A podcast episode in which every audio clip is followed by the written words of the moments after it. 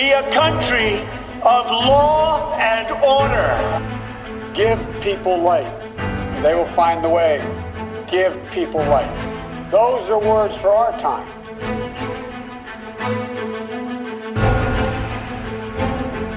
Bonjour, je suis Laurent Marchand. Vous écoutez Maison Blanche, le podcast de la rédaction d'Ouest France pour vous faire vivre la campagne électorale américaine jusqu'au jour du scrutin le 3 novembre prochain. Aujourd'hui, comme chaque semaine, nous retrouvons Charles-Philippe David, qui est professeur à l'UQAM, l'Université du Québec, à Montréal, et fondateur de l'Observatoire sur les États-Unis.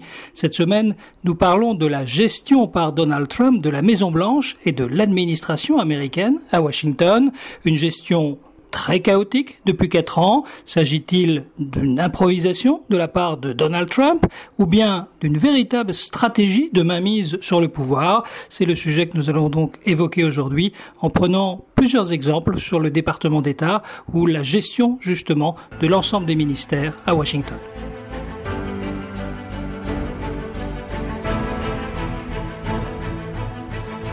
Jean-Philippe David, donc euh, Trump est arrivé euh, aux affaires en, janvier 2017, ça a été un ouragan sur le, fonctionnement des institutions à Washington. Oui, parce que Laurent, euh, comme tout le monde se souvient, euh, Donald Trump a été notamment élu euh, avec cette promesse, la promesse de mettre fin à ce qu'il disait être l'influence indue de l'État profond. Pour lui, Donald Trump, l'État profond, écoutez, c'était tous ces fonctionnaires, ces hauts fonctionnaires du gouvernement qui empêchaient un bon politicien comme lui de mettre en œuvre ses politiques, ses euh, changements importants dans la machine administrative américaine et dans l'orientation donc des euh, politiques, qu'elles soient internes ou externes. Et cette promesse de mettre fin à l'état profond, je crois, a été une motivation, une source euh, euh, constante de friction euh, pour Trump, pour ses opposants, entre Trump et son gouvernement, entre les conseillers proches de Donald Trump et, bien sûr, l'appareil d'État.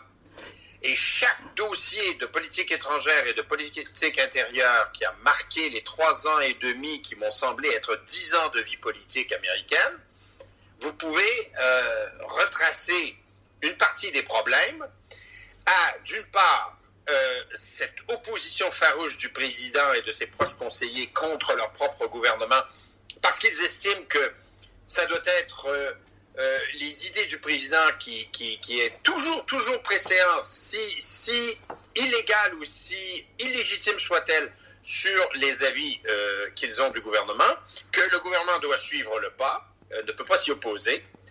Et d'autre part, vous avez euh, les fonctionnaires et les hauts fonctionnaires euh, du gouvernement qui disent, mais une minute, il y a des choses qu'on ne peut pas faire, Monsieur le Président.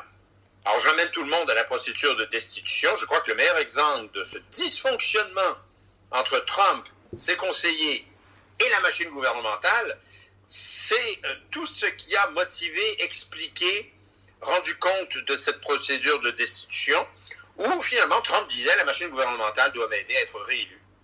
Euh, les fonctionnaires disant euh, non, nous sommes neutres, nous n'avons pas à suivre vos, euh, vos, avis ou vos préférences politiques, nous devons nous agir dans l'intérêt national du pays.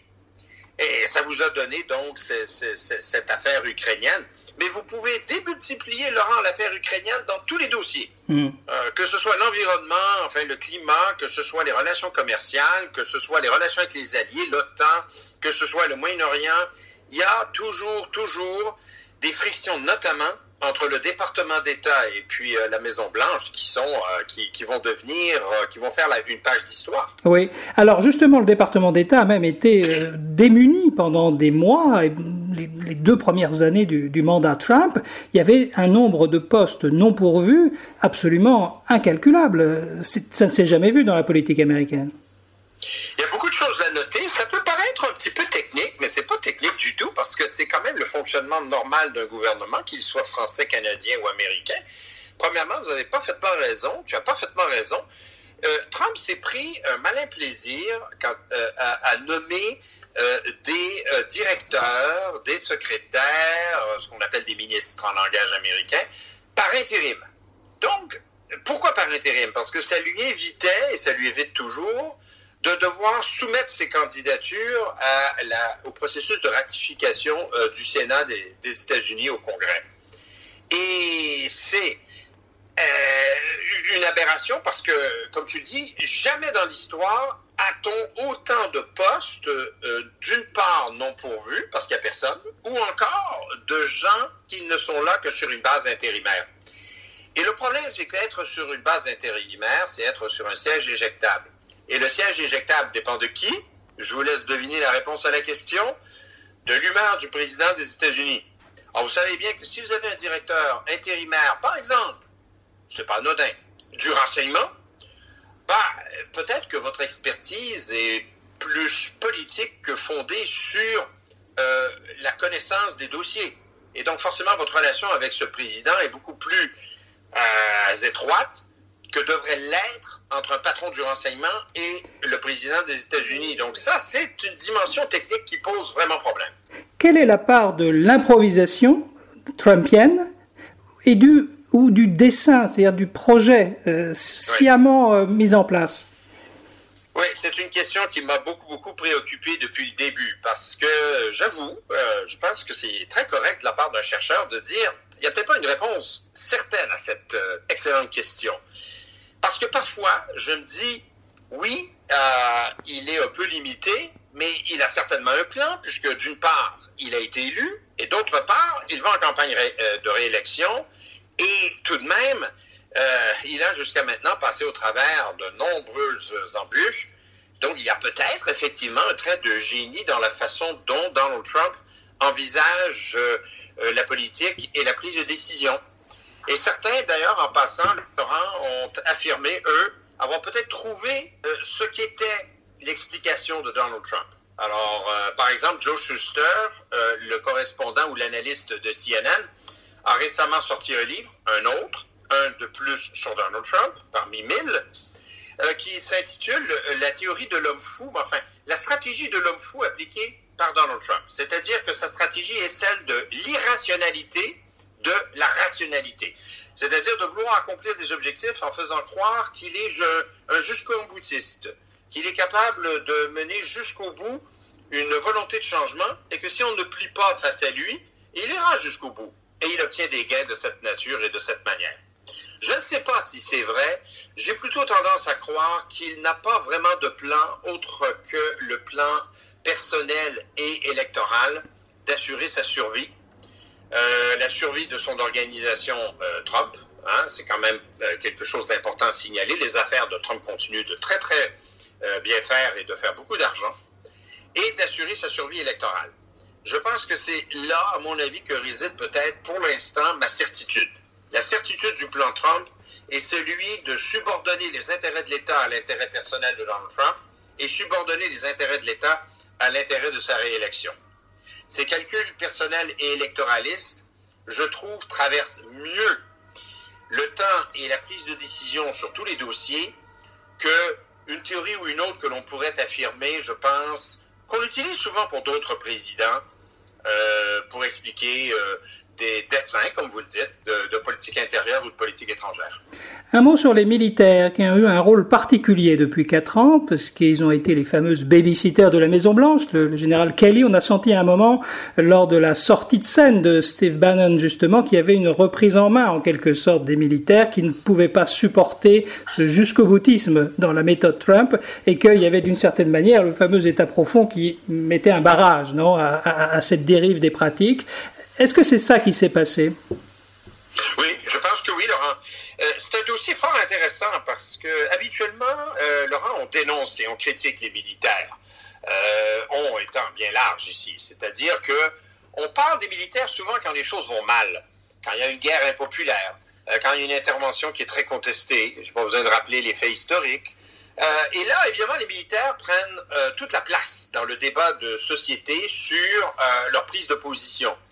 Et parfois, on a même regretté, dénoncé leur, euh, leur absence de devoir, devoir de dire aux politiques, vous ne pouvez pas faire ça, ça ne peut pas continuer comme ça, et on ne peut pas mener des interventions ou des guerres de cette manière ou d'une autre. Ça, c'est du passé, ça. C'est avant Trump. Depuis Trump, je peux dire que, on pourrait dire que euh, jamais on a autant aimé les militaires.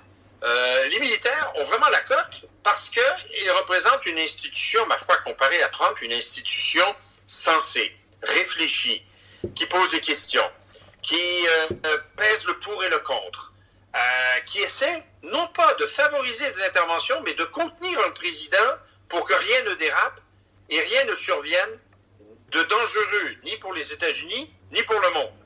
Alors admettez que c'est, c'est le monde à l'envers.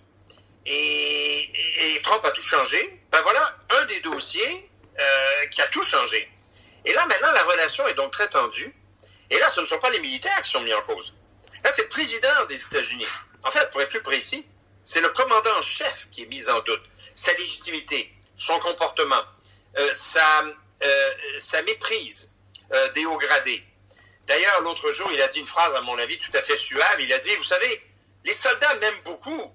Ce sont le supérieur qui me pose problème, qui sont des entraves au bon fonctionnement de ma prise de décision et de ma présidence.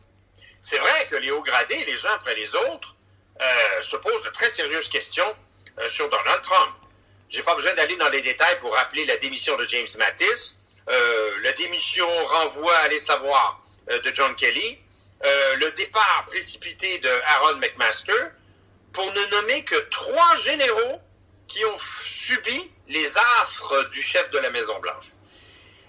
Il y a beaucoup de dossiers aussi au sein du Pentagone qui sont très, très, très euh, mal gérés, ou alors gérés d'une manière très orientée selon les désirs de Donald Trump, qui posent problème pour la stratégie américaine, pour, euh, pour les décisions qui sont prises euh, budgétaires ou achats d'armes ou exportation d'armes, et qui créent même parfois des petits ou des mini-scandales dans la légitimité des décisions qui sont prises par Trump. On a eu le sentiment d'une perpétuelle transition durant les trois premières années. Avec l'arrivée de Mike Pompeo, on a l'impression que Trump a trouvé son homme. C'est la vôtre? Oui, euh, d'ailleurs, on surnomme, euh, euh, on surnomme, j'allais dire, Donald Pompeo. C'est un lapsus qui vaut la peine d'être souligné. Le mini-Trump. Ou alors, d'autres mauvaises langues vont dire le secrétaire de Trump et non pas le secrétaire d'État. Alors, euh, tu as tout à fait raison. La, euh, c'est frappant de constater à quel point Pompeo est l'un des rares qui survit depuis le début de cette présidence, en tout cas dans le domaine des affaires étrangères, euh, pris au sens très très large. parce qu'il a été directeur de la CIA, faut-il le rappeler à tout le monde, avant de devenir secrétaire d'État, et je crois bien qu'il va finir probablement son mandat de secrétaire d'État. Remarquez qu'il ne faut rien dire pour, sur, euh, Donald Trump, mais il devrait finir son mandat le 20 janvier prochain. Euh, Mike Pompeo a compris qu'il ne fallait jamais contredire de près, de loin, par écrit, verbalement, sur Twitter ou dans une entrevue avec un journaliste, le président des États-Unis. Cela ne veut pas dire peut-être, je ne sais pas, qu'il y ait euh, certains différents entre eux, selon les points de vue, selon les dossiers, euh, on a eu vent de quelques dossiers sur lesquels Pompeo ne s'était pas rangé du côté de Trump, mais du côté d'autres conseillers. Mais contrairement aux autres qui, ont, quitté le navire, il est vrai de dire que Pompeo a probablement trouvé la bonne façon de faire. Mais la question que cela pose, c'est est-ce que Pompeo parle au nom du président des États-Unis en tout temps, ou parle au nom des hauts fonctionnaires, ceux qui restent et celles qui sont là, dans son département qui ne juge pas d'un bon oeil ou pas favorablement les décisions qui sont prises par le président. Alors bref, est-il le secrétaire d'État ou le secrétaire de Trump? J'aurais tendance à croire que c'est plutôt euh, ce dernier. Les, fonctionnaires de Washington ont voté très largement euh, pour Hillary Clinton en 2016, je crois à près de 80%. Le vote à Washington était très largement anti-Trump. Euh, quatre ans plus tard, ils sont dans le même, même état d'âme? Je pense que oui, euh, même plus encore. Moi, je dirais que les fonctionnaires sont probablement de l'ordre de 90 Peut-être le 10 qui reste sont ceux qui ont été et celles nommés politiquement par Trump et qui lui doivent euh, leur nomination. Mais euh, après ce qui s'est passé lors de la destitution, il y a quand même des traces que tout cela laisse.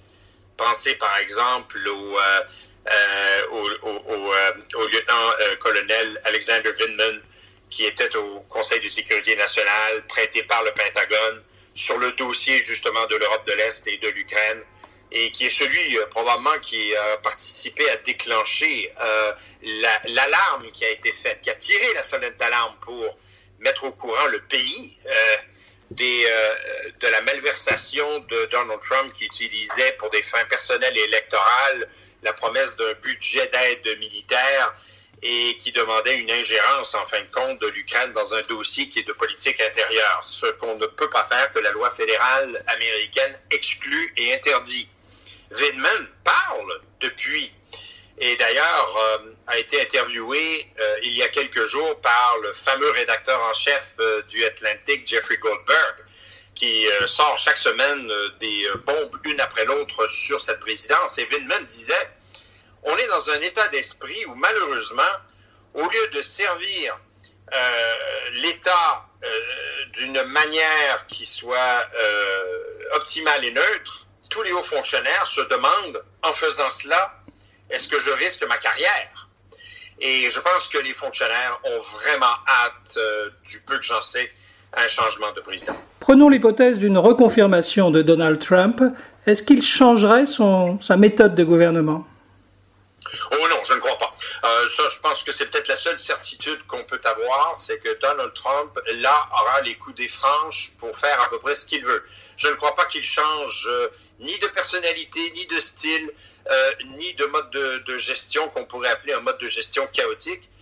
Je pense que cela le conforterait dans sa croyance qu'il a bien fait les choses. Bah, il n'y a d'ailleurs pas un être humain qui a plus le sentiment d'avoir raison que Donald Trump. Je pense que dans le dictionnaire, sentiment d'avoir raison, on mettrait voir l'entrée Donald Trump. Euh, et je pense qu'un deuxième mandat serait catastrophique pour pas seulement la prise de décision, mais pour la politique euh, américaine et la politique internationale. Euh, changerait-il de conseiller? Absolument. Vous pouvez prédire une chose, euh, Trump change de conseiller comme il change de chemise ou de cravate. Pas tant que ça, remarquez. C'est à peu toujours les mêmes couleurs, mais quand même. Et je crois que peut-être un Pompeo pourrait rester, mais je ne crois pas je crois qu'il est, il a cette faculté de changer d'idée sur ses conseillers euh, aussi vite que le vent tourne. Euh, Et c'est une première, ça, dans l'histoire de la présidence, à mon avis. Oui. Euh, l'histoire, justement, de la présidence américaine est faite d'une mécanique, d'une horloge euh, compliquée, hein, où les jeux de pouvoir se répartissent en plusieurs cercles, au Pentagone, au département d'État, la Maison-Blanche. Il y a une dialectique ancienne et qui dépend beaucoup aussi des personnalités et du président, mais aussi des, des principaux conseillers. Donc, durant la présidence Trump, on, on, on est dans cette continuité où il y a une rupture par rapport à ce fonctionnement Alors, je pense que c'est une rupture euh, confirmée, une rupture qui continuerait s'il il était reconduit à la Maison-Blanche. Une rupture aussi que l'on souhaite euh, tous être de nouveau euh, cassée avec le retour peut-être d'un président plus normal, parce que il y a plusieurs flux tendus dans cette, dans cette relation ou dans cette rupture. La première, et je pense que c'est celle que l'on voit même face à la crise pandémique, il n'y a pas juste la politique étrangère, mais la gestion de la crise de la pandémie nous révèle à quel point l'expertise est minorée au détriment, au dépens de l'objectif politique. Et ça, je pense, c'est une rupture. On a déjà vu dans le passé euh, les experts être mis de côté, être minorés, être marginalisés. Mais à ce point-là, je pense que je n'ai jamais vu, du moins publiquement, en privé, on le sait plus tard. on sait qu'il y a des gens qui étaient euh, remontés parce que euh, le pouvoir politique ne suivait pas leurs recommandations, ne tenait pas compte de leurs avis. Mais ce n'était pas public. On le sait plus tard. Mais là, vous savez tout publiquement euh, du jour au lendemain. Encore aujourd'hui, vous voyez, il rabroue son chef du CDC, c'est-à-dire le Centre de contrôle de gestion des maladies et des pandémies, et qu'il rabroue publiquement en disant, bon, si, si, si, un vaccin, c'est bien possible et on pourra l'administrer bien plus rapidement qu'il ne le croit. Ça, c'est du jamais vu. Ça, c'est une rupture. Cette rupture de l'expertise et pouvoir politique. Euh, l'autre rupture, je dirais, et ça nous ramène à notre premier point, c'est euh, un président qui pense qu'il sait tout et donc n'a pas vraiment besoin d'écouter ses conseillers. Je pense que je n'ai jamais vu, même chez un président dogmatique, euh, atteindre des niveaux de refus d'écouter, refus de lire, refus de comprendre, de saisir les enjeux et donc d'accorder une certaine importance aux gens qui l'entourent. Clairement, Donald Trump est maître à bord et se pense maître à bord. Et les conseillers sont des faire-valoir. Qui nous ramène à, la, à la, question précédente sur Pompeo. Et, et, ça, ça devient très sérieux quand on est quand même la superpuissance américaine et que on sait en plus que Donald Trump s'intéresse très très peu au dossier, lit très peu, est très peu curieux. Bien, merci beaucoup Charles Philippe David. On aura l'occasion dans nos prochaines conversations de parler aussi d'un autre point important euh, sur le, les contre-pouvoirs américains. Ont-ils fonctionné ou pas? Euh, On en parlera dans notre prochaine conversation. Merci beaucoup. À la semaine prochaine. Avec plaisir Laurent. Bonne semaine à tous. Bonne semaine. Retrouvez cet épisode ainsi que nos autres productions sur le mur des podcasts et aussi sur notre application Ouest France. N'hésitez pas à nous mettre 5 étoiles si vous avez aimé ce programme.